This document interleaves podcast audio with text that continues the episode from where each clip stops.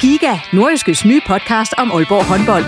Vil du helt tæt på, hvad der sker i Danmarks største håndboldklub? Vi kommer selvfølgelig til at, til at gå all in. Så lyt til Giga, podcasten om Aalborg håndbold. Det går ondt på et hold som Aalborg, når man ikke leverer det, man gerne vil. Der sætter vi hver uge fokus på de vigtigste historier og største profiler. Dejligt at se, at han er den øh, afgørende faktor, som vi ved, han er. Lyt til Giga, der hvor du finder dine podcasts.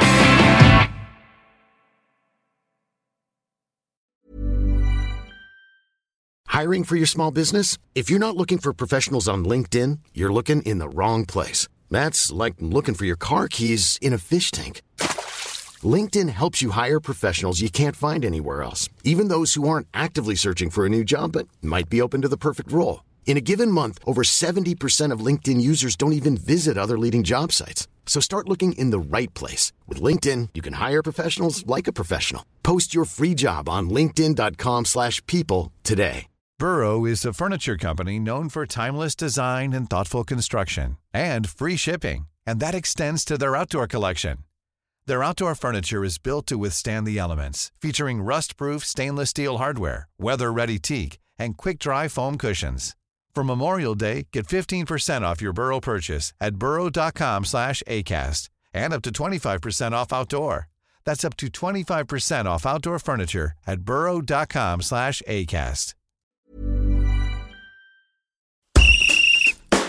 Det er blevet tid til sæsonens sidste udgave af Reposten, podcasten, der handler om nordjysk fodbold, og her skal vi blandt andet se nærmere på en nordjysk oprykker til Superligaen, og så en, der var lige ved, og så skal uddeles pokaler, fortælles anekdoter og fyres tårhylere. Mit navn er Jens Otto Barsø, velkommen. Og med mig i dag har jeg nu tidligere sportschef i Vendsyssel FF og ny teknisk direktør i Vejle Jakob Kryer, anfører hos Hobro IK Mads Justesen, og sportsdirektør hos Nordjyske Media Claus Jensen. Velkommen til jer tre. Nu skulle jeg lige så langsomt ned her, Jakob, og så spørger jeg dig, hvordan har de seneste dage her været, efter at det kom frem, at du forlader Vendsyssel FF? De har været meget hektiske. Der har været øh, mange opgaver, og der har også været mange øh, forskellige følelser i det. Så det har både været øh, lidt vedmodigt, og så selvfølgelig også, at jeg glæder mig til noget nyt. Så, så det har været øh, et par hårde dage, som jeg glæder mig til faktisk er overstået. Og hvis vi skal køre sådan rundt her efter, ja modsat ud, kan man næsten sige, så Claus, så kan jeg spørge dig om, øh, fodbolden er ved at være slut. Der er kun gang i anden division, og så er der lidt damefodbold tilbage også. Hvad går man så at bruge tiden på nede på sportsreaktionen nu? Altså, de har jo travlt med at spille sig ud af det, kan man sige. Øh, det ser ud til Jammerbugt, hvis det alt går vel, at de redder sig med en sejr frem øh, i den kommende weekend. Og så skulle vi jo egentlig have lagt op til et guldbrag mellem øh, Fortuna Jørgen og Brøndby her den 17. juni, tror jeg. Men øh, så var det jo lige, at øh, Fortuna de snublede i den kamp øh, på hjemmebane mod Vejle, øh, som de ifølge træneren dagen for inden overhovedet ikke have en chance for at, at sætte point til. Øh, så der er ikke nogen guldbrag der heller. Øh, så, så jo, det er en, en lidt stille periode, der kommer nu, men det trækker vi også lidt til. Og hvad nu, hvis Vendsyssel FF var rykket op, og der havde været tre nordiske Superliga-hold? Hvordan havde man modtaget det på sportsredaktionen på Nordjyske? Så skulle vi have, i hvert fald have opfundet en ny dyb tallerken for at få det til at, at hænge sammen. Og Mads, videre til dig. I har været godt i gang med at fejre oprykningen udefra. Er I ved at være færdig med det, eller er der stadigvæk lidt eftervejer fra det? Jo, hvad jeg har efter man er blevet lidt ældre, så tager det længere tid at komme over det. Men ja, vi har fejret rigtig meget, og det har selvfølgelig været en rigtig fed tid. Fejrede det lige så meget som sidst, I rykkede op? Uh, ja, tæt på, vil jeg sige. det er altid noget specielt, når det er første gang. Uh, men omvendt, så har jeg sådan lidt... Uh, det er så unik en præstation. Uh, så for mig er det ja, nærmest lige stort den her gang. Og vi vender tilbage til jer senere og hører lidt omkring uh, oprykningen. Og med det fløjt, så går vi i gang, og normalt så starter vi med at snakke rigtig lang tid om OB det her program. Det bliver lidt svært den her gang, fordi at, øh, der sker jo ikke så meget ud i øjeblikket. De holder ferie, men lidt er der dog sket. De har sagt farvel til Scott Miller, deres øh, fysiske træner, Claus Jensen. Hvorfor gjorde de det? Ja, det gjorde de jo, fordi de var blevet rørende enige med ham om, at de skulle stoppe, i hvert fald ifølge pressemeddelelsen, at, at han skulle stoppe derude. Altså, Scott Miller har jo, kom jo fra en øh, position som cheftræner i Australien, har tidligere været assistenttræner øh, i, i, i Premier League, så man kan sige, at han er en spiller, eller en, en mand, som har en træner i maven, øh, og som jo også ret hurtigt skete, da det, efter han kom til vinterpausen, at han overtog Agustinusens plads på bænken under kampene. Øh, så det er tydeligt, at der var en mand med ambitioner, og vel også noget, altså, som Vikhorst mener, han kunne byde ind med noget, øh, siden han tog ham med på bænken. Men på en eller anden måde, så, øh, jamen, så er hans ambitioner i hvert fald øh, ikke helt matchet, hvad, hvad resten af, af trænerteamet og, og truppen mente, at, at han skulle byde ind med, og så, så bliver det så ikke til noget. Og det, man kan sige, det er lidt et, et, et, en rise i Gordes lak, fordi det var, man kan sige, for et par år siden tog han og den øvrige ledelse i hvert fald en beslutning om at sige farvel til, til Asli Tudel, som var meget afholdt i truppen, øh, og valgte, at man skulle satse på noget andet.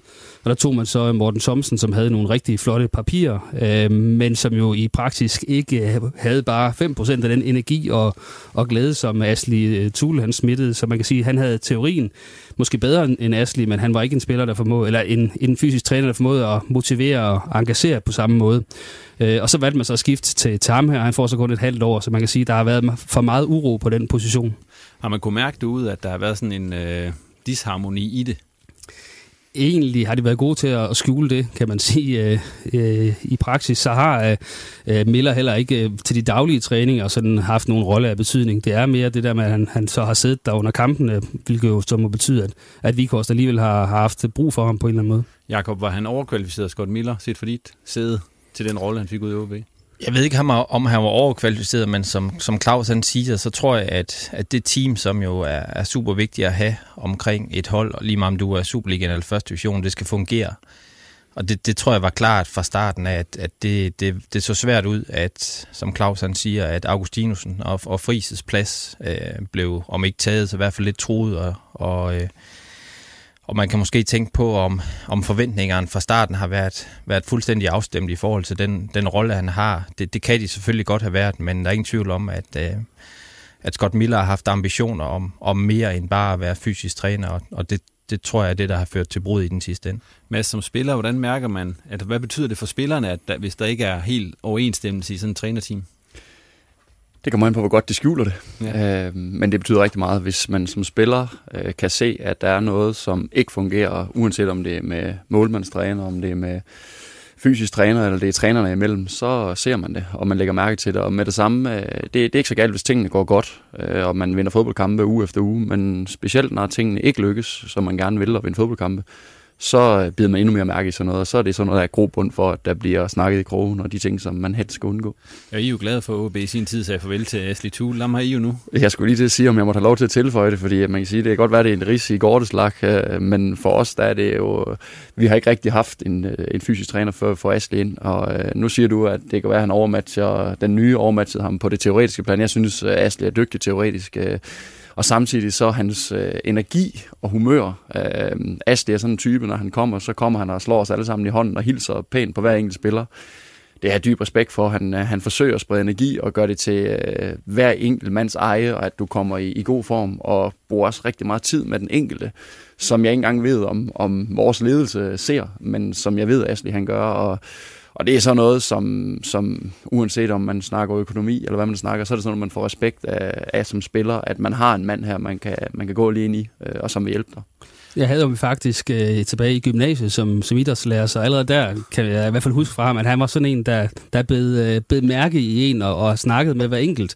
Altså, så man følte, man fik en helt anden opmærksomhed fra ham, end man fik fra, fra de andre lærere, som lidt måske bare skulle, øh, skulle, skulle have løntjekken til at komme, når måneden var slut. Og hvis man må tilføje der, så er han også sådan en, uanset om du er den bedste klassens idræt, eller du er den øh, nummer 29 i mange vejs klasse. Det samme gør det var mig. Oh, det, altså, øh, det, det, er det, jeg synes er det fedeste ved ham. Altså, øh, det er altså ligegyldigt, om du øh, spiller fast hver weekend, om du er profil, eller du faktisk er lige kommet ind i truppen. Der, der, er, han, der er han fokus på det hele. Det, det synes jeg, det er stærkt. Øh, Claus, hvad skal det ske ud i OB nu så, på det her punkt? En, jamen, det er et godt spørgsmål. Uh, nu er et eller andet skal jo ske. Der skal faktisk ske rigtig meget, for de starter med træning inden 19. juni, uh, og endnu der har Gordy jo ikke, kan man sige, tilført nogle nye spillere, og vi er vel alle sammen enige om, at der skal en 4-5 nye til, uh, og vel også måske, at der skal en 2-3 stykker ud. Så man må sige, at uh, han begynder at få travlt. Og med det fløjter vi af for OB-snak i den her omgang. Det blev ikke til ret meget, men der er også så meget andet at snakke om, for vi var besøg af to kompetenter i kampen om den der plads, der var til, til Superligaen. Men allerførst, så er det jo en øh, slags sæsonafslutning det her, og øh, når jeg har været til sæsonafslutning, dengang jeg spillede fodbold på noget lavere niveau, end det vi snakker om her, så plejer man at uddele pokaler til øh, årets spillere og årets talent osv. Det synes jeg også, vi skal gøre her, og I har jo fået ret frie øh, rammer til at, ligesom at sige, hvem I vil give pokalerne. Der er ikke sådan med, at det skal være nogen fra AB, eller I må give til hele paletten rundt. Så hvis du har lyst til at give nogen fra Jammerbugt FC en, en, en talentpokal med, så er det helt i orden. Men øh, tre pokaler skal vi uddele. Det er en øh, fighterpokal, årets talent og årets spiller. Og øh, Mads, skal vi starte med dig og fighterpokalen? Hvem skal have den? Fighterpokalen? Ja. Det er, jamen, det er, den er jeg faktisk glad for, at vi starter med. Øh, nu den tager du selv. øh, nej, det gør jeg ikke. Øh, jeg må indrømme nu, da der stod her, at det var både Jammerbugt og Tisted og øh, ja, øh, de her nordiske hold, der var med, øh, så må jeg indrømme, jeg har, sgu, jeg har ikke set dem så meget. Jeg så Jammerbugt i øh, mandag, så det, var, det er svært lige at sige så meget om deres hold. Men jeg kan sige én ting. Det er, at øh, der er en oppe i Tisted, som jeg har stiftet kendskab med for mange år siden. Øh, en assistenttræner, som jeg synes skal have årets fighter, det er Henrik Pedersen. Øh, han har været ude med sygdom. Øh, ja, en, en alvorlig sygdom, og øh, ja, jeg fik en snak med ham for et stykke tid siden, og, og det var virkelig alvorligt, øh, og, og kæmpede sig tilbage. Så for mig, der er årets fighter Henning Pedersen i Tisted FC. Det er jo så en øh, uden for banen, der fik øh, masses fighterpokal. Claus, hvem skal have din? Jamen, den kunne Henning også godt få. Det er jo imponerende, at han er, er kommet tilbage fra, fra at de stort set har dømt ham ud, øh, til, til at han nu står der igen med, med masser af energi. Men jeg har dog valgt at sige øh, Frederik Børsting, øh, fordi OB har haft en, en skidt sæson. Øh, og det er ikke fordi Frederik Børsting har spillet øh, godt som sådan, men øh, han har fightet og løbet øh, og øh, slidt i det. Øh, så i hvert fald, hvor det også er på, på andre spillers punkter, har, har, hvor man har savnet nogle kilometer og noget insisterende på at få fat i bolden igen, hvor man taber den osv. Der har, synes jeg, Frederik Børsting, han er den, der har, har knoklet allermest på det OB-hold. og det synes jeg, der er værd at give ham en, en lille bamse for. Hvad med dig, Jacob? Hvem bliver din fighter? Ja, jeg synes, det var den, der var sværest at finde, så da jeg stod lige og talte med Mads hernede ved døren om vores øh, hjemmeopgave. Nå. Nej, jeg tog ikke Mads den her gang. Det kunne jeg godt have gjort. Mit første indskydelse var øh, rent faktisk at give den til hele Hobros hold. Jeg synes, de har været under et, et pænt pres i år. Det er trods alt det eneste hold, som, øh, som meldte ud, at de vil direkte tilbage igen. Nu var jeg jo lidt øh, kæk og drille dem inden den øh, sidste kamp, så nu tænkte jeg nu hellere give dem lidt øh, kredit, når de har har klaret det i, i en svær sæson, men øh, ellers så er jeg enig med Mads. Jeg havde ikke lige tænkt på Henning, og Henning er selvfølgelig oplagt. Det er, det er noget, som er, er større end fodbold, men, men på fodbolden er det Hobro, og ellers så er jeg meget til Mads, at, øh, at Henning det er imponerende. Jeps, så vi går videre. Års talent. Og lad os bare køre samme vej rundt. Ja, øh, jeg har taget Mæle. Øh, jeg ved godt, den ligger lige til højre benet, men selvom den ligger lige til højre benet, så hvorfor skal det så ikke anerkendes, det han har præsteret, kommer som en, en fyr, som vi overhovedet ikke har hørt om, og sætter sig hurtigt på den øh, højre side, både som bak, men også som kant i nogle kampe, og har præsteret på et godt niveau, og nu endt med at blive solgt, og har været godt for både OB og ham selv, så øh, for mig der er det Mæle. Det står der også på mit papir. Øh, nogle af de andre har også lige sådan skrevet nogle andre navne i parentes i tilfælde af, at øh, I skulle stjæle det der mit bud. Men det har jeg faktisk ikke her, fordi man kunne godt måske nævne Magnus Christensen også i OB men, øh, med, og Rasmus Tillufsen, men, men det har jo også været, øh, kan man sige, op og ned med dem, hvor, hvor Mæle har været mere... Øh, bedre, når han har været på toppen, og, og mere stabil trods alt, og er blevet sendt afsted til udlandet, så det, den, den bliver Mæle nødt til at skade. Hvad med dig, Jacob? Ja, men jeg er meget enig. Altså, jeg synes, det var den, der lå mest til højre ben. Jeg synes også, det er værd at tage den betragtning med, at, øh, at formentlig ud af de seks spillere, OB tog op i, i sommer, så, øh, så, så forlyder det, at det måske var ham, de regner allermindst med. Øh, og det betyder jo, at, at han har gjort en, en, en kometkarriere og bliver solgt allerede efter et år. Altså, det, det er jo vildt imponerende, så, så jeg synes, den går ret klart til ham. Hvis du er inden for egne rækker, Jacob, øh, altså, okay, din tidligere klub, så Vendsyssel FF, hvem skulle det så have været der? Hvis du skulle være et, et talent, øh, jeg tror hellere, jeg vil tage over et spiller. Okay. Øh, jeg er lidt i tvivl om, om vi kan kalde ham et talent. Men, men den øh, venter vi lige med, den så, venter hvis vi med. et spiller, ja. ja. Hvad med dig, Mads? Hvis du skulle pege på et talent ned ved, ned ved jer, hvem skulle det så have været? Åh, oh, talent. Vi er jo lidt erfaren hold, talent. Bum, bum, har vi sådan. uh, som ikke har været slået altså, Jeg har faktisk skrevet et, men det er også stort set det eneste talent, de har. Mikkel Meistrup, ikke? Ja, jamen, det, er, jeg, det er ham, jeg vil tage, hvis ja. jeg skulle sige. Øh, og et eller andet sted, øh, så synes jeg, den måde, han kom ind og spille her i foråret på, øh, der leverede han nogle, nogle gode præstationer og kom ind blandt andet op i skiver med til at kampen. Men han er en spiller, som har flyttet sig utrolig meget i det år, vi har trænet. Øh, og jeg synes, det var mega fedt, at Thomas han gav ham chance fra start, til trods for, at øh, sådan set ikke var nogen, der var ude eller noget. Øh, det var så lidt øh, var synd for Mikkel, og det håber jeg også, de har fortalt ham. Det var jo, at, øh, at han så kom lidt ned på en venstre bak, en uvendt plads, hvor han øh, havde lidt en træls oplevelse. Men det ved jeg, Mikkel han kommer over, og for mig, der håber jeg virkelig, at vi forlænger, og at han får en lysende fremtid i Hobro. Godt, så kommer vi til årets spiller. Der er en eller anden telefon, der ringer. Ja, det er Mads, det er der Mads, er bare. Nej, den er, han havde Sorry. Han havde sendt på lydløs. det, det skal han have. Årets spiller, Mads. Ja, øh, det, du sagde, at man bruger alle klubber, men jeg, ja. jeg, jeg, jeg kunne faktisk ikke tage for vores eget hold. Det kunne du alligevel der, der er næsten ingen, der har spillet hele sæsonen. Uh, Maja Damborg, vi har ikke spillet vores bedste sæson, og Goofy, uh, vores målmand. Resten har stort set ikke spillet kontinuerligt hele sæsonen. Så jeg har faktisk valgt en for Vendsyssel, øh, og en, som, som jeg synes har udviklet sig. Når man snakker talent, så kan man sige, det kan man ikke rigtig snakke, når fyren bliver så øh, op den alder. Men jeg synes, Rune Fransen øh, har gennemgået en sindssyg udvikling de sidste to år, og det var en af de spillere, vi for, forberedte os rigtig meget på øh, her til den sidste kamp, øh, og jeg synes, han har lavet nogle øh, præstationer, som, øh, som måske også øh, gør, at han kunne være interessant for andre klubber. Øh, så for mig, der går og spiller til Rune Fransen. Videre til dig, Claus. Ja, den er svær, synes jeg, fordi at, det er faktisk den er sværere end de to andre kategorier, fordi jeg har skrevet tre navne, og øh, jeg har egentlig skrevet også Paul Kirkevold, men han har kun spillet en halv sæson, øh, men han har alligevel været, øh, været ret øh, gennemslagskraftig øh, i det her halve år, og, og I var nok ikke rykket op uden ham i hvert fald. Øh, så, så man kan sige, han får øh, måske en halv bamse, men altså ellers så, så har jeg skrevet Rune Fransen også, og, og Rasmus Virs, hvis vi skal tage en for OB, så har jeg taget en for, for alle tre. Det er sådan lidt... Øh, lidt radikalt. ja, hvad med dig, Jacob? Jamen, jeg, jeg har rent faktisk også skrevet Rune Fransen på. Altså, jeg har selvfølgelig set ham øh, tæt på, øh, haft ham i fem år. Det er selvfølgelig også fordi historien omkring ham, han kom fra, fra Svendstrup for fem år siden, øh, synes jeg er rigtig, rigtig god øh, for os og for nordisk fodbold. Men øh, som Mads siger, altså, han har virkelig taget nogle, nogle store skridt øh, de sidste par år her. Og ingen tvivl om, at han, øh, han, han klart har været øh, vores, vores bedste spiller, og det, det synes jeg er imponerende for en, der, der spiller højre bak eller højre kant. Så, så en, en fortjent koring til ham, synes jeg. Tror du, han ryger videre i det her vindue, der, der er åbent?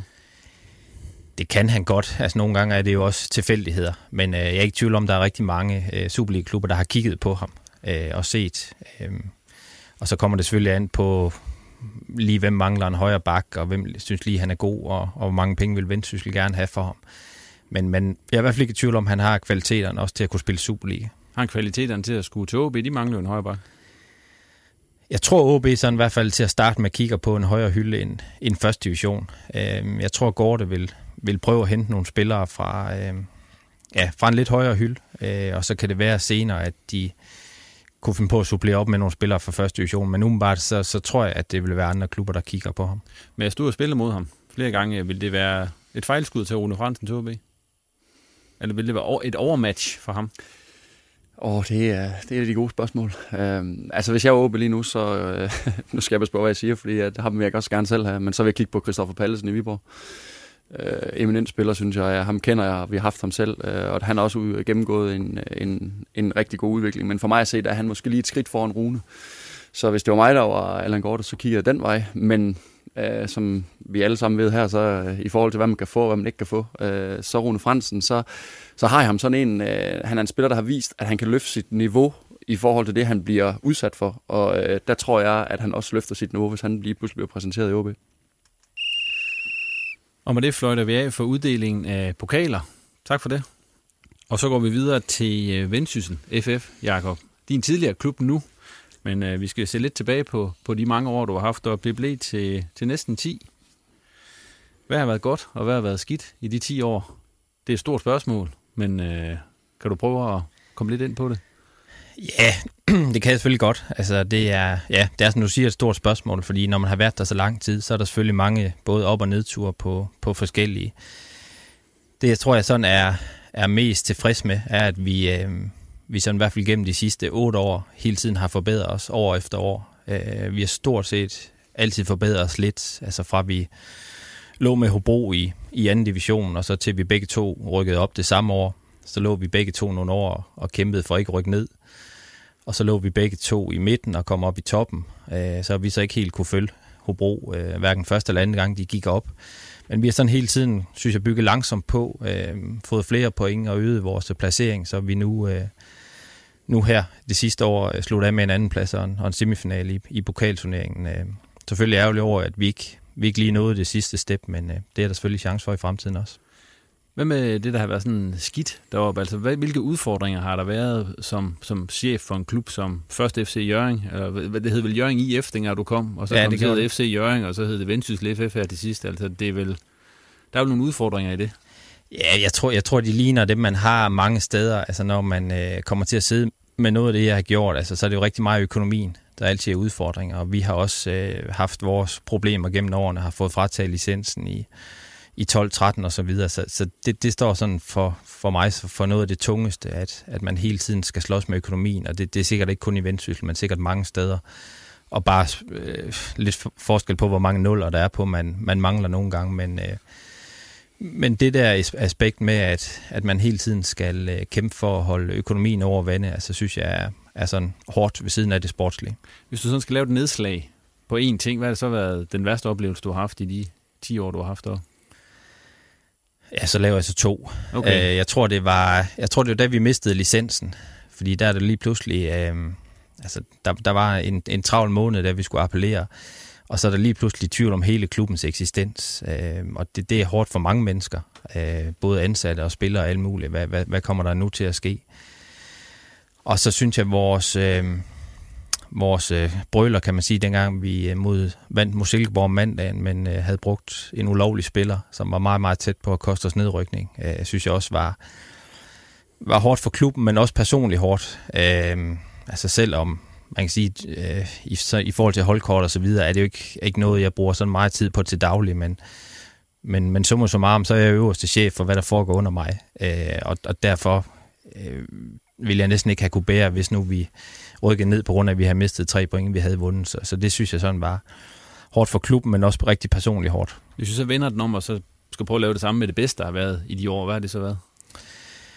Jamen, så har jeg, at oprykningen til første division var en stor oplevelse. Det var ikke sådan, fordi det var vildt spændende. Øh, det var et af de år, vi var nået foran Hobro. Jeg tror, vi rykker op med, med 10 eller 12 point, noget i den retning. Så det var ikke sådan, fordi at de der... Jeg tror, dem, man slår ned på, er mest spændende, er de der nervepigerne, hvor, hvor man virkelig er helt ude på stolen, og det var det ikke, men det var, det var en, stor, en stor sejr, vi kunne rykke op. Så vores sejr nede i Horsens, øh, efter den her kamp, jeg taler om, hvor vi skulle øh, vinde de sidste to, altså var, var, var en rigtig, rigtig fed oplevelse. Altså vi var, vi var nede i anden division med et kvarter igen, og får scoret to mål øh, til sidst, og får lidt hjælp faktisk fra Hobro, som slår øh, videre hjem, så vidt jeg husker og gør, at vi klarer os, det var, at det var helt sindssygt forløsende. Og så tror jeg, jeg husker det første år, vi var i første division også, hvor vi, hvor vi hjem spiller 2-2 mod Næstved, altså vinder vi 2-1 og scorer også i, i næsten i overtiden for, for at redde os. Altså det, det, det er sådan nogle øjeblikke, som, som jeg husker allerbedst. I det her game, Jacob, øh, 10 år i samme klub, øh, i den stilling, du har siddet i, det, her, det, det er der ikke mange, der, der prøver. Altså hvorfor har du kunne være i Jørgen i så mange år? Altså, hvad har du gjort rigtigt, siden du har, har kunne holde fast i stillingen så længe? Fordi der har jo, som du også siger, været bum på vejen. Ja. Jamen, jeg synes nærmest bare, at det ene år sådan har taget lidt det andet, og man kan sige, jeg har jo ikke sådan fået lov at gro fast i rollen, for jeg har prøvet mange øh, forskellige roller deroppe. Altså, jeg har både øh, været assistenttræner og, og cheftræner over sådan en tre omgang, ikke, ikke specielt lang tid, så, øh, så opgaven har været mange. Og jeg tror, Mads vil øh, skrive under på, at når, når man er i en klub af den størrelse, vi, vi er begge to og, og har været, Jamen, så, så er titler en ting, fordi altså, der, der er så rigtig mange opgaver i den klub, og, øhm, og altså, rigtig mange gange kommer man til at lave noget, hvor man tænker, at det står fandme ikke i min jobbeskrivelse, det her, men, men, øh, men, men det er man bare nødt til i den størrelse klubber. Øh, så derfor tror jeg, jeg synes, det har været utrolig spændende, at, at, at der ikke har været sådan nogle år, der har været helt ens. Hvorfor er det nu, du skal afsted, Jacob? Jamen, det er det, fordi at Øh, jeg, tror, jeg tror faktisk, de sidste to-tre år har jeg sådan øh, hele tiden gået og overveje, om det var tid til at komme afsted. Og så er der ingen tvivl om, at det, der skete her i, i januar med, at vi fik nye ejere, tror jeg har været sådan katalysatoren til at sige, altså nu er det nu. Øh, fordi det, det, der skete i januar, var jo selvfølgelig, at, at der kom nogle nye folk ind, og de kom ind med deres måde at gøre tingene på, og, og det, det var helt fair. Øh, men, øh, men, men det ansvar, jeg har haft i alle de år, var jo ikke det samme her i foråret. Så, så der er ingen tvivl om, at, at der i januar bestemte jeg mig for, at, at nu vil jeg gerne videre, og så går man selvfølgelig og skal bruge nogle måneder på, at der skal også gerne være nogen, der gerne vil have en. Øh, ellers er det ikke meget ved at sige sit job op. Så, så det, er, det er grunden til, tror jeg, at, at jeg fik det sidste spark til at skulle videre. Hvordan var den der januar for dig? Jeg synes, januar og februar var rigtig hård op ved os. Øh, der var meget, rigtig meget støj på linjen. Der var rigtig meget støj omkring det med, med Joachim. Så det var ikke, øh, det var ikke, de, det var ikke de to sjoveste måneder, jeg har haft de, de 10 år, jeg har været der. Du siger selv, at øh, den her nye ledelse, det er helt i orden, det de gjorde, men er der, det, det er helt uden bitterhed, du forlader det her, så er du... Øh... Ja, det, det er helt uden bitterhed, jeg forlader, som jeg også sagde til, til Claus i går. Altså, så er jeg blevet behandlet fint, øh, og jeg har egentlig et fuld respekt for, at når der kommer nogen ind med, øh, med de penge, der skal til, at så sætter de også den dagsorden, de gerne vil have man kan selvfølgelig diskutere, det tror jeg også, at de selv er, er ikke helt tilfredse med. Man kan selvfølgelig diskutere måden, øh, tingene skete på i januar og februar, om de kunne have gjort mere gelinde. Øh, og der skulle man nok i hvert fald set i bagspejlet have, have lavet et, et mere clean cut og sige, nu kommer vi ind, og vi gør tingene på vores måde, og det er sådan. Og så tror jeg, man havde undgået i hvert fald en del af den ballade, der var i januar og februar. Men Skulle du være, have et eller andet sted været smidt ud i januar? Nej, det, det tror jeg ikke har været planen på noget tidspunkt. Øh, men man kunne måske have, have sagt, at nu kommer der nye folk ind, og vi vil gerne have vores egen træner med. Så Joachim, du har gjort et rigtig fint stykke arbejde. Øh, tak for den her gang. Og så kunne man have sagt, at vi vil gerne have dig til at gøre præcis de ting her. Øh, så, så tror jeg, man havde undgået øh, noget støj på linjen. Mads, øh, hvis vi lige skal prøve at se Vendsyssel FF udefra, hvordan øh, synes du, Jakob han har, har været for den klub i de år, der er gået, de 10 år? Åh, oh, det var et stort spørgsmål. Jamen, altså som, som Jakob selv fortæller, så, har vi jo, så ligner vi jo hinanden. Øh, og jeg er fuldstændig enig i de ting, han siger med, med jobbeskrivelse. Det er jo lidt sjovt, at han nævner det. Øh, men de har jo også udviklet sig øh, ekstremt meget i Øring, og endt ud med også at have fået øh, nyt stadion, som, som jo også skal bygges videre på, hvis, hvis det var lykkedes øh, med at rykke op i den omgang her. Øh, så man kan sige, at øh, den præstation er jo rigtig, rigtig stor, det Jakob har været med til at lave. Øh, det er jo ikke noget, man gør alene. Det ved jeg også nede fra vores klub. Det er ikke noget, som, som Jakob har gjort alene. Han har haft nogle folk omkring sig, som, som han har formået at samarbejde rigtig godt med, øh, og, og mange forskellige folk. Det er også noget, det jeg synes er er interessant ved vores størrelse klub, det er, at øh, hvis jeg kigger tilbage på de antal cheftrænere, vi har haft det i vores, eller de antal folk, som har været med i omkring klubben, det, øh, altså de kan ikke være på et stykke papir, der ligger på det bord her, som er forholdsvis stort. Øh, det kræver noget at få, øh, hvad skal man sige, de mennesker til at arbejde sammen, og der må man sige, når han står som øverste chef, Jakob, jamen, så har han formået at, at få samlet noget, der, der, hvad skal man sige, øh, der ved, hvor vi vil hen af. Øh, og der synes jeg også, øh, nu nævner han jo selv set udefra omkring det, der skete i, i januar. Det er jo lige pludselig et tidspunkt, hvor der er kommet nogen ind, som så har også taget lidt over på noget af det, som Jakob har stået for, og så kan jeg godt forstå, at han tænker, som han gør. Og jeg skal også være den første at sige, at at jeg øh, var da en lille smule glad for at se, som det gik der, fordi at jeg har hele tiden sagt, at Vendsyssel, det var vores største udfordrer. Øhm, fordi at det der, det uanset hvad, så ved jeg både Jacob også, men så ved alle i omkring fodbold, at det her det kan skabe ravage i en trup også. At der så nogle ting, lige stille så begynder der snakket om nogle ting, og så er der noget, der bliver officielt lige pludselig, og hvad gør man så?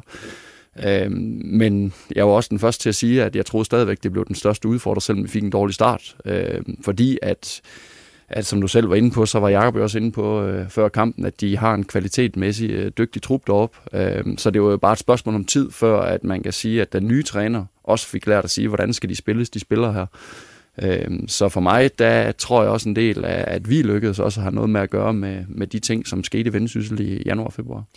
Claus, nogle gange der gruer en mand og en klub helt sammen. Var det det rigtige tidspunkt for Jakob at komme videre på, så han ikke blev her Vendsyssel FF? Nej, det, det, er, det er vel for sent, så det, det, det, det har man kaldt ham i mange år, tænker jeg. Øh, men ja, altså... Øh, i hvert fald i den situation, som, som klubben øh, stod i nu, så, så lyder det jo som det rigtige tidspunkt at komme videre og prøve noget nyt på. Og øh, det er jo ikke mange spillere, der er 10 år i samme klub, og slet ikke mange sportsdirektører. Altså, Lønge var der godt nok i en, en menneskealder for følelse det som om, men, men det er jo også en af de få. Øh, ellers så, så bliver der skiftet flittigt rundt om i, i de danske klubber på det område. Nu er vi selv lidt øh, inde på det her med, at, øh, at Superligaen den jo glippede for Jakob i sidste øjeblik. Øh, var det her den store chance for en klub som Vendsyssel FF, eller du ved jo selv, hvor meget der skal til for at komme til at ligge der, nu kommer der hold som Viborg og Esbjerg ned og så videre. Var det her det skud, man havde i bøsen i hvert fald i de kommende år? Jeg synes altid, det er svært at sige. Altså, når jeg sådan kigger tilbage på de sidste øh, tre år, hvor vi har været øh, okay tæt på, øh, så synes jeg for tre år siden, var der et par hold i Viborg AGF, øh, Lyngby, så, som bare var bedre, end vi var. Øh, der synes jeg ikke, vi i virkeligheden var tæt på. Hvis jeg sådan virkelig skal se den store chance, så synes jeg, den var der sidste år. Altså både på grund af strukturen med de her tre direkte oprykker, men også fordi vi lå efter efterårssæsonen med et forspring på 6 point og en kamp i baghånden. Øh, jeg synes selv, vi fik hentet en 4-5 rigtig dygtige spillere, men må bare konstatere, at sidst forår fik vi slet ikke tingene til at fungere før til sidst, og der, der var løbet kørt. Så, så jeg tror, at, at sidste sæson er i virkeligheden den, sådan, når den her kommer på afstand, jeg er jo mig allermest over, for der synes jeg, vi havde den største chance. I år øh, var vi jo tæt på, øh, og vi har jo hele tiden sagt, at vores mål var at komme i de her playoff-kampe. Og så skal man selvfølgelig have, have lidt held. Øh, altså, vi havde en finale i Hobro, øh, som Hobro vinder fortjent 1-0. Øh, og så må vi jo sige, når Hobro i, i slår os i tre kampe i år, uden øh, vi scorer med, med samlet 9-0 i målscore, så, så er det selvfølgelig fortjent, at de rykker op.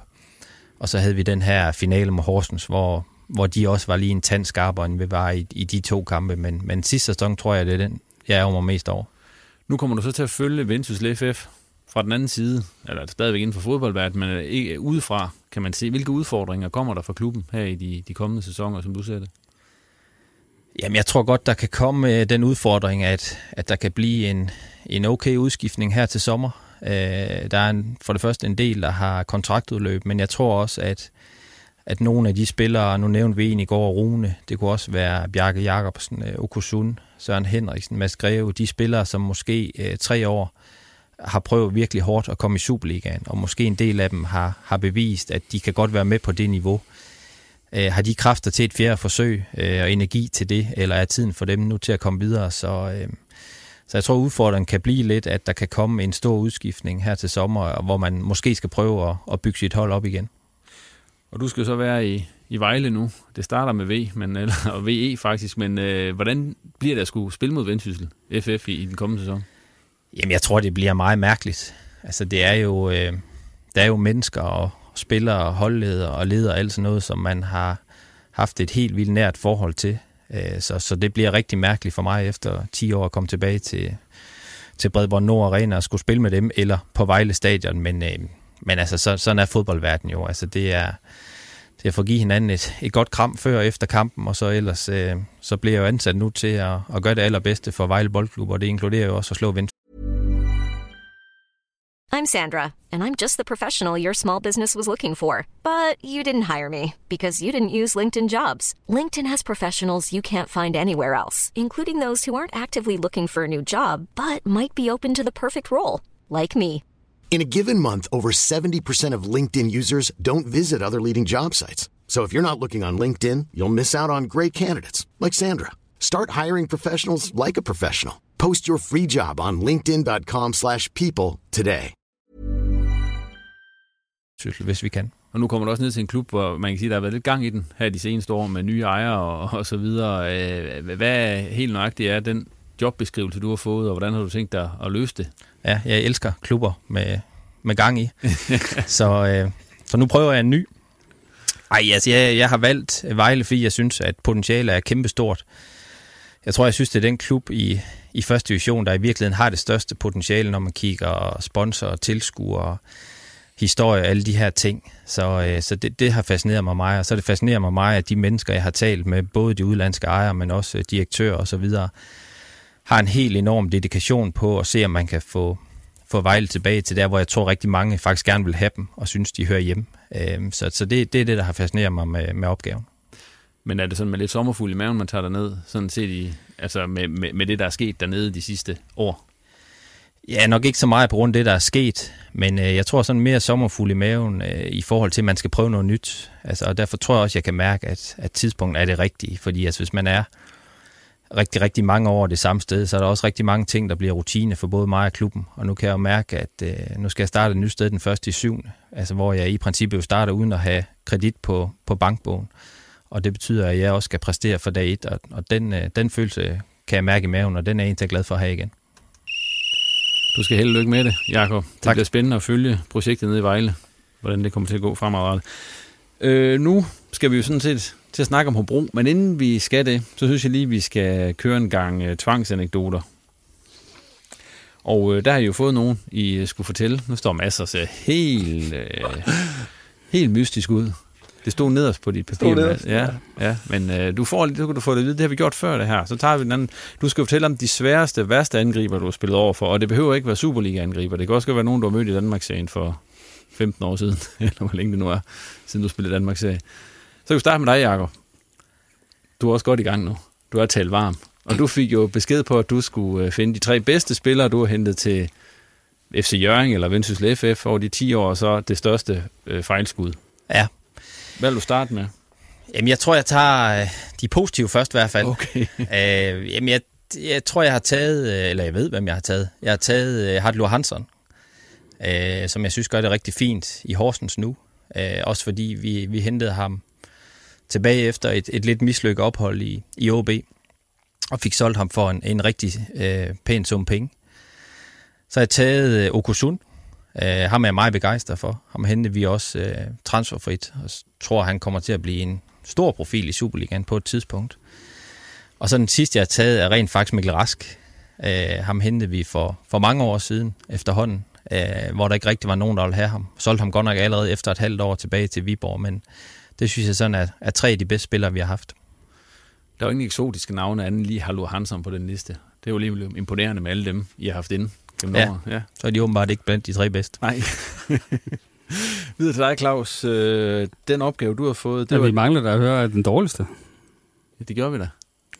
Jamen, jeg, jeg, jeg kunne ikke rigtig huske, om jeg har lavet nogle fejlskud gennem så kan vi godt Det hjælpe. er jo sgu nogle af de udlændinge, der er dem med de eksotiske navne, sikkert, havde vi håbet. Ja, jeg, jeg, har, jeg har svært ved at finde dem. Jeg mener ikke, der var nogen. Mm. Nå, Claus, så kan du, hvad, hvad Ja, du har blevet bedt om Altså, tre, øh, Jakobs tre værste fejl. Nej, det var du Ja. ikke. Altså, der var ham der, et sådan høj, eller hvad han hed, der, det var ikke så meget, man så til ham her i foråret, men, men så kan Jacob så argumentere for, at det var ikke ham, der, der fandt på det navn. Så, øh, jamen, øh, Du er blevet bedt om din mest bemærkelsesværdige oplevelse med Vent, eller FC Jørgen, Vendsyssel FF i, i Kryers regeringsperiode. Ja. Jamen, men jeg ved ikke lige, om jeg kan finde sådan noget bemærkelsesværdigt. Jeg har lidt flere ting på, på bloggen. Den sjoveste faktisk, det var... Ja, det kan godt være, det er bare min humor, der er mærkelig, men altså, der, det var på træningslejren nede i Tyrkiet for, hvad, halvanden år siden, hvor, hvor jeg stod ret tæt på, øh, på Christensen, der stod og, og dirigerede. Og han var ikke tilfreds med, med, med indsatsen i første halvleg, og, og så råber han ud af det blå, at I spiller jo som de blinde, de slås. Og det synes jeg faktisk var ret sjovt, kan jeg huske. Øhm, og så, øh, jamen, så, så har der jo selvfølgelig været den der kamp nede i Horsens, øh, hvor man, øh, hvor Vendsyssel, det hed de vel på det tidspunkt, ja, reddede sig. Øh, og specielt det mål, som man så redder sig på, det, det er jo et hjørnespark fra, fra Christian Aarby, som, som går direkte ind, vel at mærke kun fordi øh, Buffy, som han bliver kaldt, øh, øh, Christoffer Hansen. Hansen, han øh, stort set laver et, øh, et brydergreb på, på Horsens målmanden og, og lægger ham ned i stort set i benlås. Et kæmpe frispark, øh, som så ikke bliver dømt, og så redder Vendsyssel. Det, det, det synes jeg var ret... Der var, der var nogle højere magter, der var med klubben der. Øh, og så tror jeg også, jeg vil huske det her forår, netop på grund af, af Erik Rasmussens øh, indtræden, og det, det er en lidt, kan man sige, tvivl, der jo var om, hvem skal sige hvad, og hvem, øh, for for når der kom pres om det, så stod begge navne, både Jakob og, og Erik jo på, ikke? og så ringede man måske typisk til den ene, der så henviste til den anden, der så henviste tilbage til den, den første, og så, så blev det sådan lidt, øh, hvem er det egentlig, der skal, der skal sige noget her? Det, det tror jeg også, jeg vil huske som, som et, i hvert fald et, et bevis på, at der var, rollefordelinger var ikke 100% klar. Jeg er engang kommet til kamp og beder Jacob op på stadion, hvor I havde fyret træneren, sådan Jens Peter Hansen, sådan lige før kampen nærmest. Ja, jeg tror faktisk, det var den første gang, jeg fik lov at overtage som, Ja. som, som cheftræner. Jeg sad i hvert fald deroppe og kiggede, og så lige pludselig så var der ikke nogen træner, man kendte længere. Jo, der var så dig, men øh, det var ikke den, jeg havde regnet med, der skulle træne dem. Nej. Jeg tror, det var min første kamp som cheftræner. Jeg tror, vi slog OB's anden hold, hed ja. Ja. det vel dengang. Okay. Og jeg startede med en bortvisning. Det var nummer ikke. Nå, øh, Mads, du har fået tid til at stå ja. og tænke lidt. Øh, de sværeste, værste angriber, du har spillet over for. Ja, der er nogle stykker. Ja. Altså man kan sige, at alle kender, eller nogen kender jo mig, og jeg er måske ikke øh, verdens hurtigste midtstopper jo. Øh, man kan sige, at de angriber nogle gange, man, øh, jeg kan godt lide de angriber, som gerne vil binde os. Altså dem, der er med for at vil binde midtstopperne, for der kan man sige, der kan man have en fordel i at være dygtige til at læse spillet eksempelvis. De angriber, som gerne vil, øh, hvad skal man sige, spille i mellemrum, og gerne stå der øh, i opspillet, øh, hvor der bliver plads. Der er nogen, der er rigtig dygtige i Danmark. Øh, men jeg har specielt en spiller, og jeg skal nok nævne nogle stykker, men der er en, som jeg virkelig har haft nogle dårlige oplevelser med, det er AK 47. Øh, fordi der er egentlig mange andre hurtige spillere, som jeg egentlig føler, jeg har haft det godt øh, tag på. Men ham AK der, han, øh, ham er jeg sgu ikke helt tilfreds med. Øh, jeg synes, han er dygtig til at i hans første berøring og øh, få den et, et godt stykke væk fra kroppen, øh, uden at, hvor han stadigvæk er, hvor den er nu. Jeg ved ikke nogen gange, om det, det er heldigt, men han er, jeg synes, han er rigtig dygtig til det, og øh, det, jeg skal være dygtig til i de situationer, det er jo, at, at jeg sidder på dem i det øjeblik, øh, bolden rammer dem. Øh, men der synes jeg, at AK, han, øh, han tit har øh, nogle gange i hvert fald lige haft et skridt til mig. Øh, så for ham, der, der har jeg sgu nogle gange haft et par netter, der har været i hvert fald i søvn, når vi skulle møde ham. Han får lov til at møde her til næste sæson. Ja, forhåbentlig da. Ja. Så får jeg en chance mere. Ja. Øh, men hvis jeg skal nævne en af de sjove og sådan lidt med anekdoter, så, så er det faktisk helt tilbage fra, øh, da vi faktisk oprykningssæsonen den første, øh, der, hvor vi mødte HB Køge. Og det er faktisk en spiller, som har rigtig stor succes i år i Superligaen. Han spiller i Lyngby nu. Øh, den lille Jeppe Kær. Okay. Øh, han er også sådan en dejlig lille type med, med hurtige fødder. Øh, der havde sådan et sjov episode med, at lige op til kampen, der, var, der kan man sige, der var vi ikke så vant til at være i medierne. Øh, og på det tidspunkt, da vi så ligesom kommer til at ligge i toppen, så blev vi åbenbart også interessant for medierne. Og der, der kan jeg huske, Ekstrabladet var ude skrive en artikel om Lars og jeg, hvor at, øh, det, de havde fokus på, det var med de her køer. Øh, og der blev, var overskriften et eller andet med, at øh, Mads står og bruger tiden på Ferdinand. Og det hed vores tyr på det tidspunkt. okay. Og da vi så kommer i gang med kampen, der, så, øh, så Jeppe der, han er faktisk en rigtig sød fyr, og jeg har et godt forhold til ham. Men, men det, det, vi snakkede mest om den kamp, det var den tyr og Ferdinand, for jeg blev kaldt Ferdinand hele kampen. at jeg bare skulle gå ud og klø ham og alt det her. Og det, det synes jeg faktisk, øh, jeg har haft rigtig mange øh, sjove kampe mod Jeppe, øh, fordi han er også god til at løbe i ryggen af folk og sådan noget. Så øh, jeg synes, han er en dygtig angriber, men det er også en angriber, som jeg heldigvis har holdt væk for at score en del gange. Så han trash talket der? Simpelthen. Det gjorde han. Han forsøgte i hvert fald. Okay.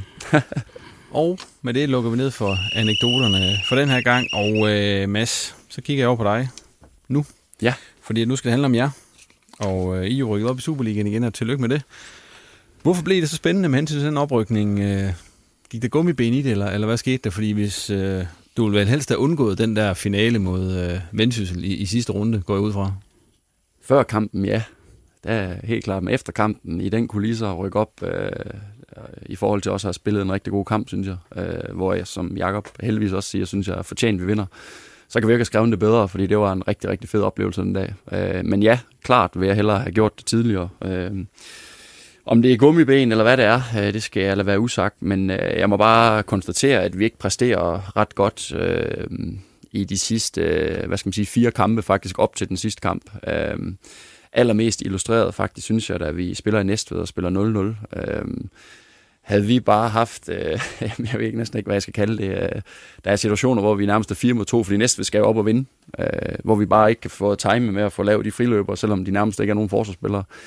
Øh, der, der, der kunne vi virkelig se, at det var forkrampet, og at der var nogle, nogle ting, som, øh, ja, jeg ved ikke, det, det fungerede ikke for os. Øh, så heldigvis kan man sige, at vi... Øh, øh at vi har, hvad skal man sige, i, i rigtig mange kampe i foråret øh, stået rigtig godt, og vi har haft en, en solid organisation. Øh, øh, lukket kun 10 mål ind alt i alt, og det har jo egentlig været øh, godkendt, kan man sige. Så, så øh, det er bare slet igennem, øh, man kan sige nede i Fredericia, hvor vi taber 2-1. Øh, der har Fredericia ikke et skud på mål, før de får tilkendt en straffespark, som... Øh, jeg ved ikke, om folk har set det, men det var i hvert fald ikke straffe.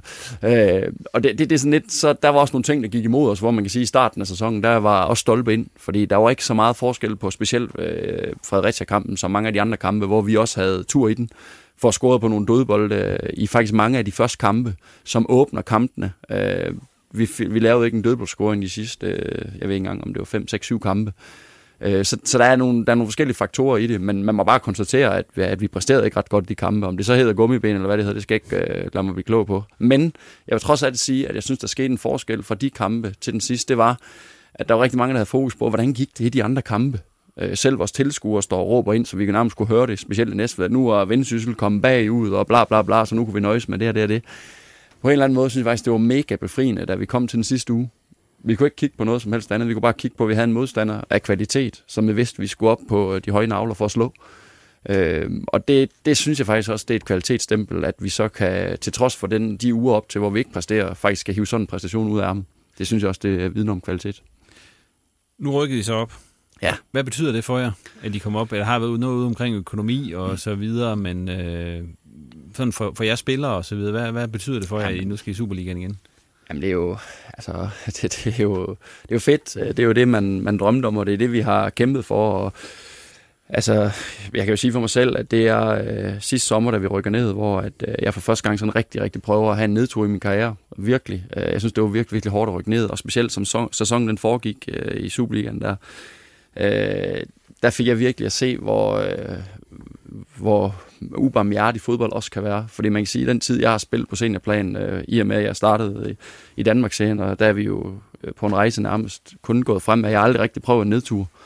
Øh, der må jeg bare sige, at øh, og jeg tror også, det var derfor, øh, at jeg, jeg reagerede efter oprykningen, sådan som jeg gjorde. Fordi det gjorde jeg altså ikke første gang, hvor jeg kunne mærke, at jeg blev helt følelsesladet den her gang. Fordi at, at man har faktisk prøvet, når det går ondt, virkelig, virkelig ondt. Øh, så, øh, så for mig, der lige før jeg vil sige, at den her oprykning er mere følelsesladet, også fordi, at vi har været under et helt andet pres den her gang, end vi var første gang. Det var jo først de sidste øh, 7-8 kampe i den sæson, hvor vi sådan kunne begynde at mærke, at, øh, og der fik vi faktisk også lidt gummiben, det ved jeg ikke, om folk kan huske dengang, øh, hvis det er det, vi kalder det, øh, hvor vi ikke præsterede så godt i, i, en, i en del af foråret dengang der kan man bare sige, at den her kamp, der har vi fra dag 1 skulle vinde hver kamp.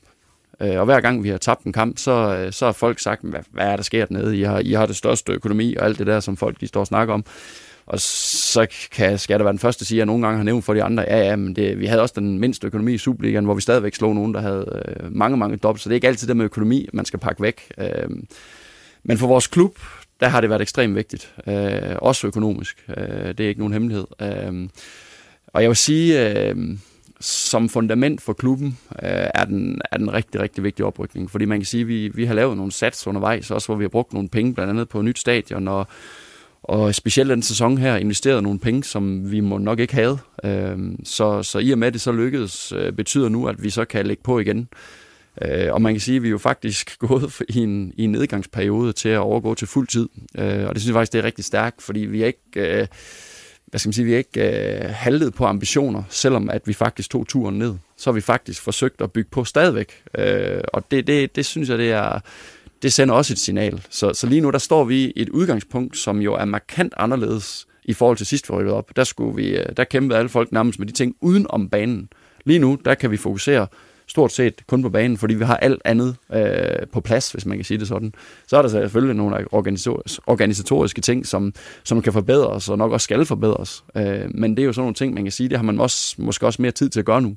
Ja, det er netop også det, det næste, jeg vil spørge om. Hvad kommer til at ske nu nede i Hobro? Altså nu, nu snakker du om nogle organis- organisatoriske ting, men hvad sådan rent uh, trupmæssigt og så videre? Hvad tror du, I har det, I skal have for at kunne klare i Superligaen lige nu?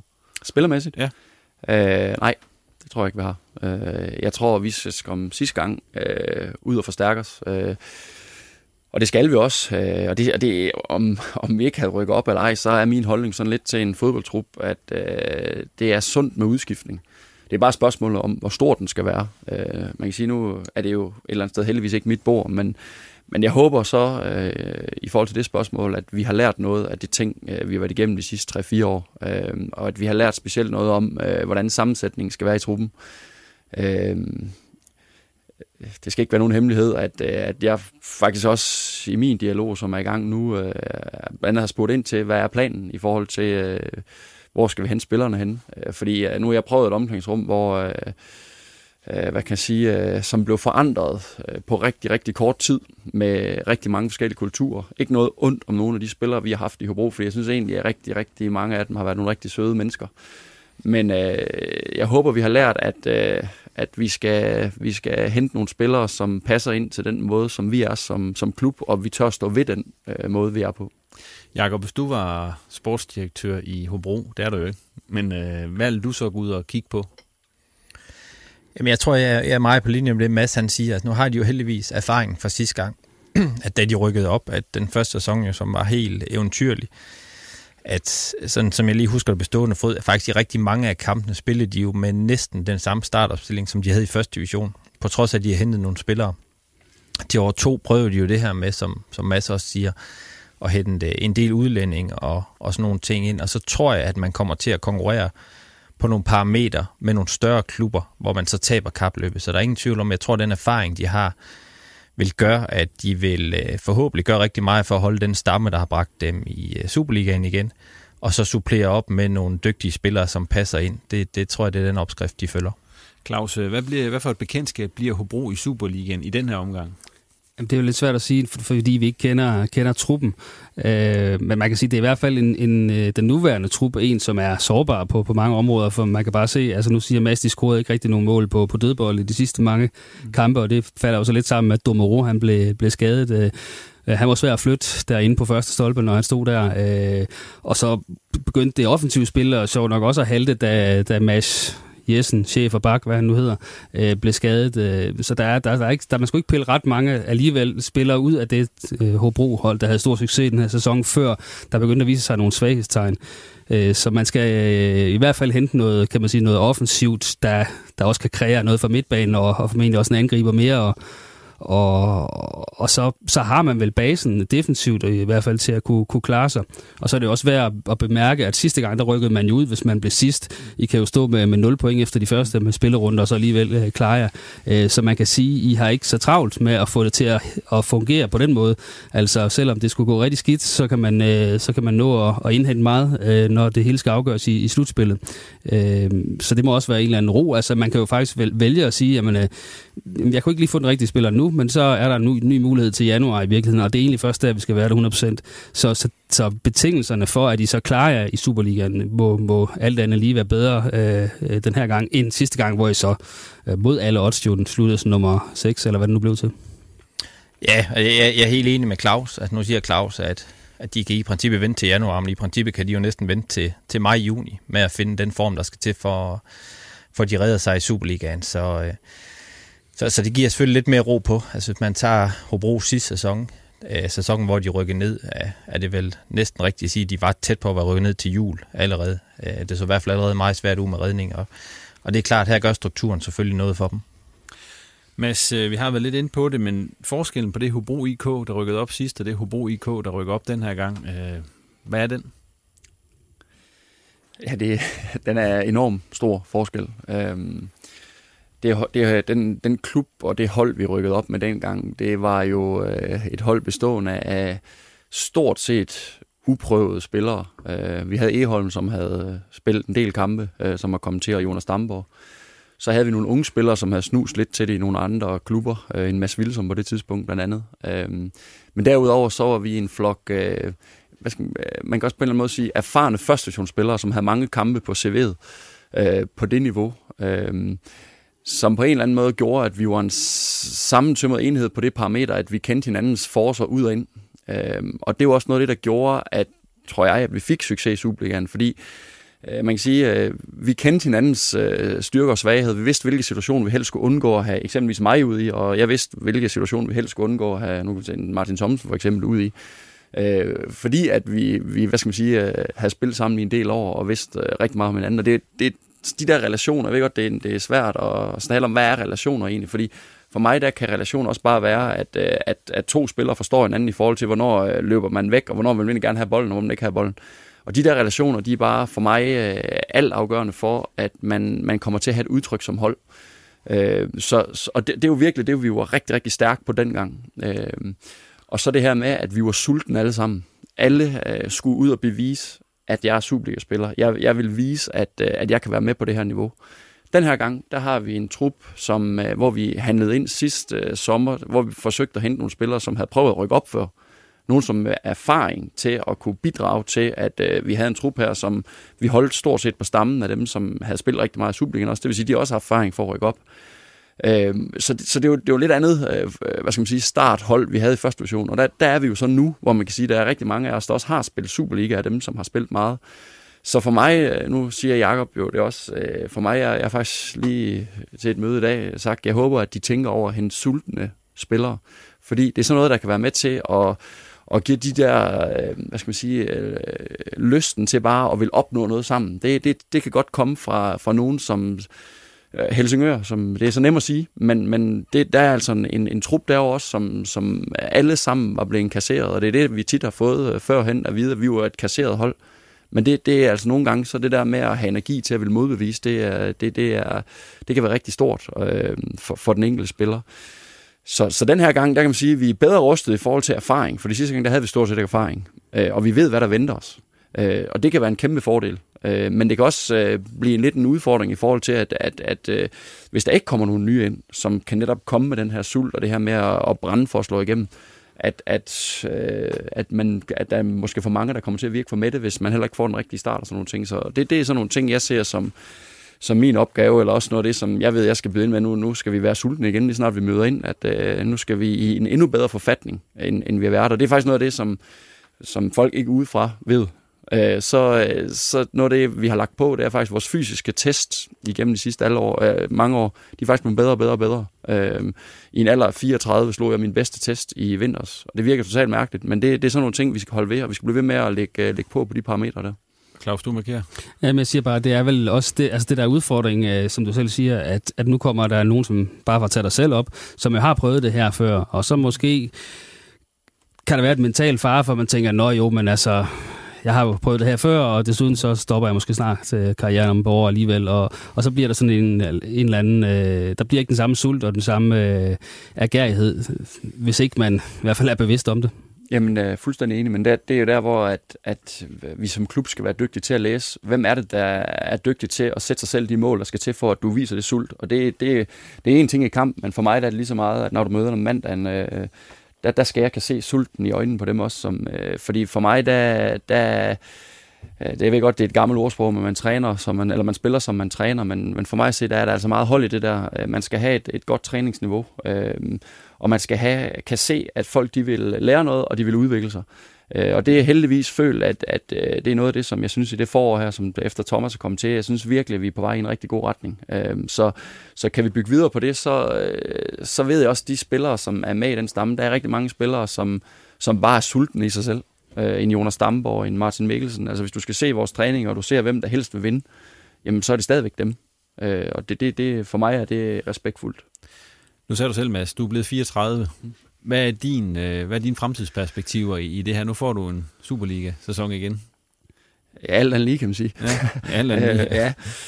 Jamen, øh, det skal da ikke være nogen hemmelighed, at, øh, at jeg har overvejet, hvad jeg skulle. Øh, også i forhold til, at øh, om vi lykkedes i, i, i det her med at rykke op, eller vi ikke gjorde. Øh, øh, men for mig, der handler det meget om, at, øh, at jeg sætter mig nogle mål hver eneste gang, at vi når frem til et, øh, en lille pause, hvor vi, vi sidder og tænker os om. Øh, og øh, nu sætter jeg mig et mål igen. Øh, så min sult, den tror jeg ikke på, øh, ret mange vil betvivle. Øh, min alder og i forhold til og det tryk, der kommer på, jamen, øh, og henter dygtige spillere, øh, det kan jeg ikke altid selv være med til at bestemme. Men, øh, men jeg, jeg, jeg giver ikke min, øh, min plads fra mig, øh, hvad skal man sige, frivillig, uden kamp. Øh, og jeg tror også på, at jeg kan være med til at bidrage øh, andre steder på banen også. Øh, så, så for mig der er jeg sulten på at skal have et år mere, og vi er også i en positiv dialog, så, øh, så jeg tror også, at vi finder ud af det.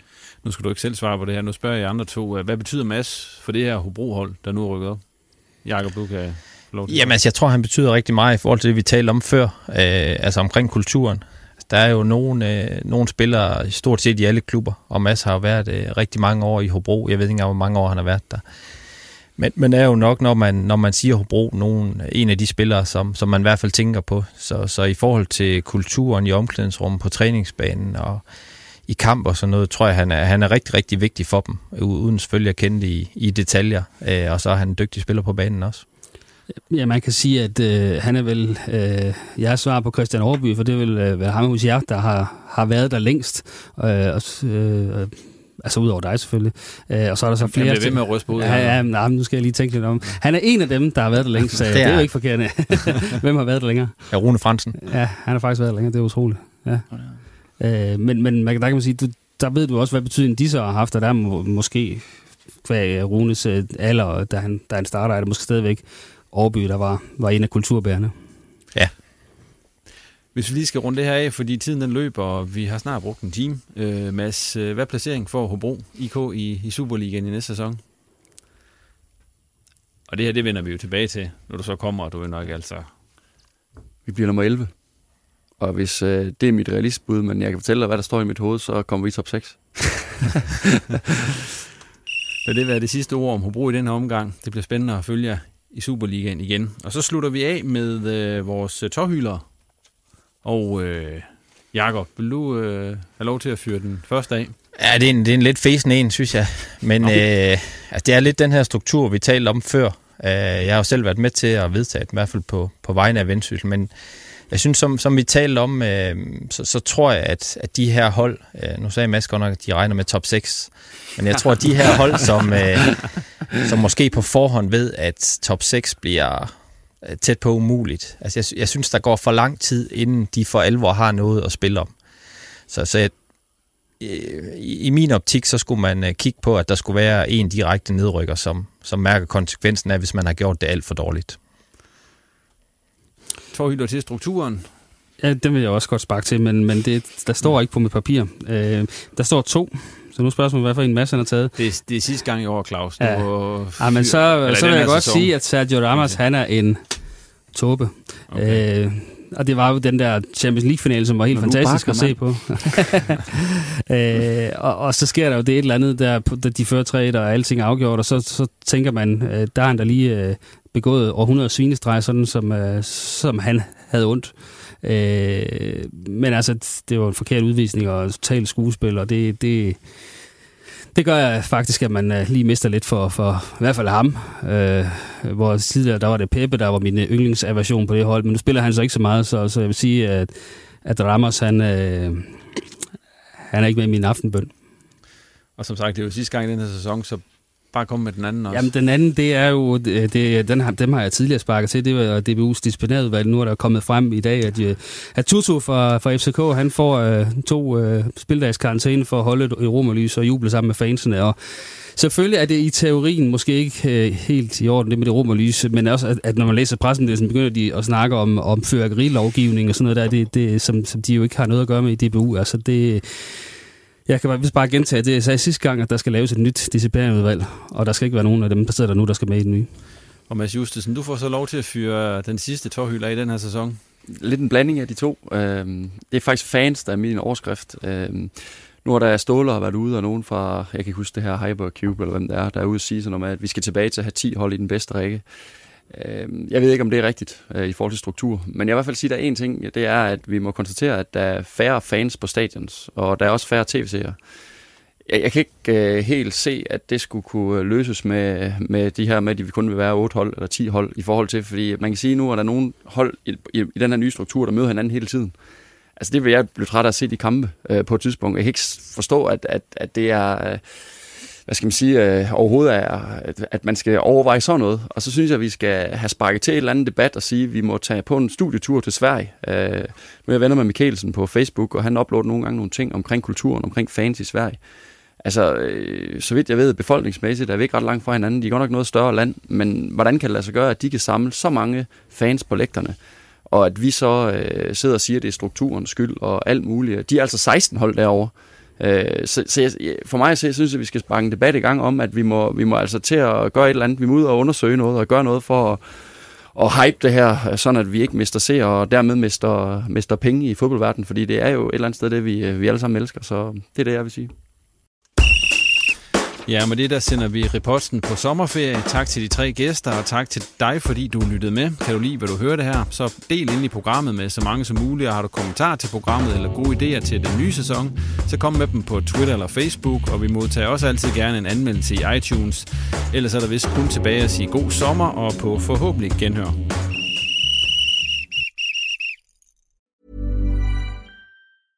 Mom deserves the best, and there's no better place to shop for Mother's Day than Whole Foods Market. They're your destination for unbeatable savings, from premium gifts to show-stopping flowers and irresistible desserts. Start by saving 33% with Prime on all body care and candles. Then get a 15-stem bunch of tulips for just $9.99 each with Prime. Round out Mom's menu with festive rosé, irresistible berry chantilly cake, and more special treats. Come celebrate Mother's Day at Whole Foods Market.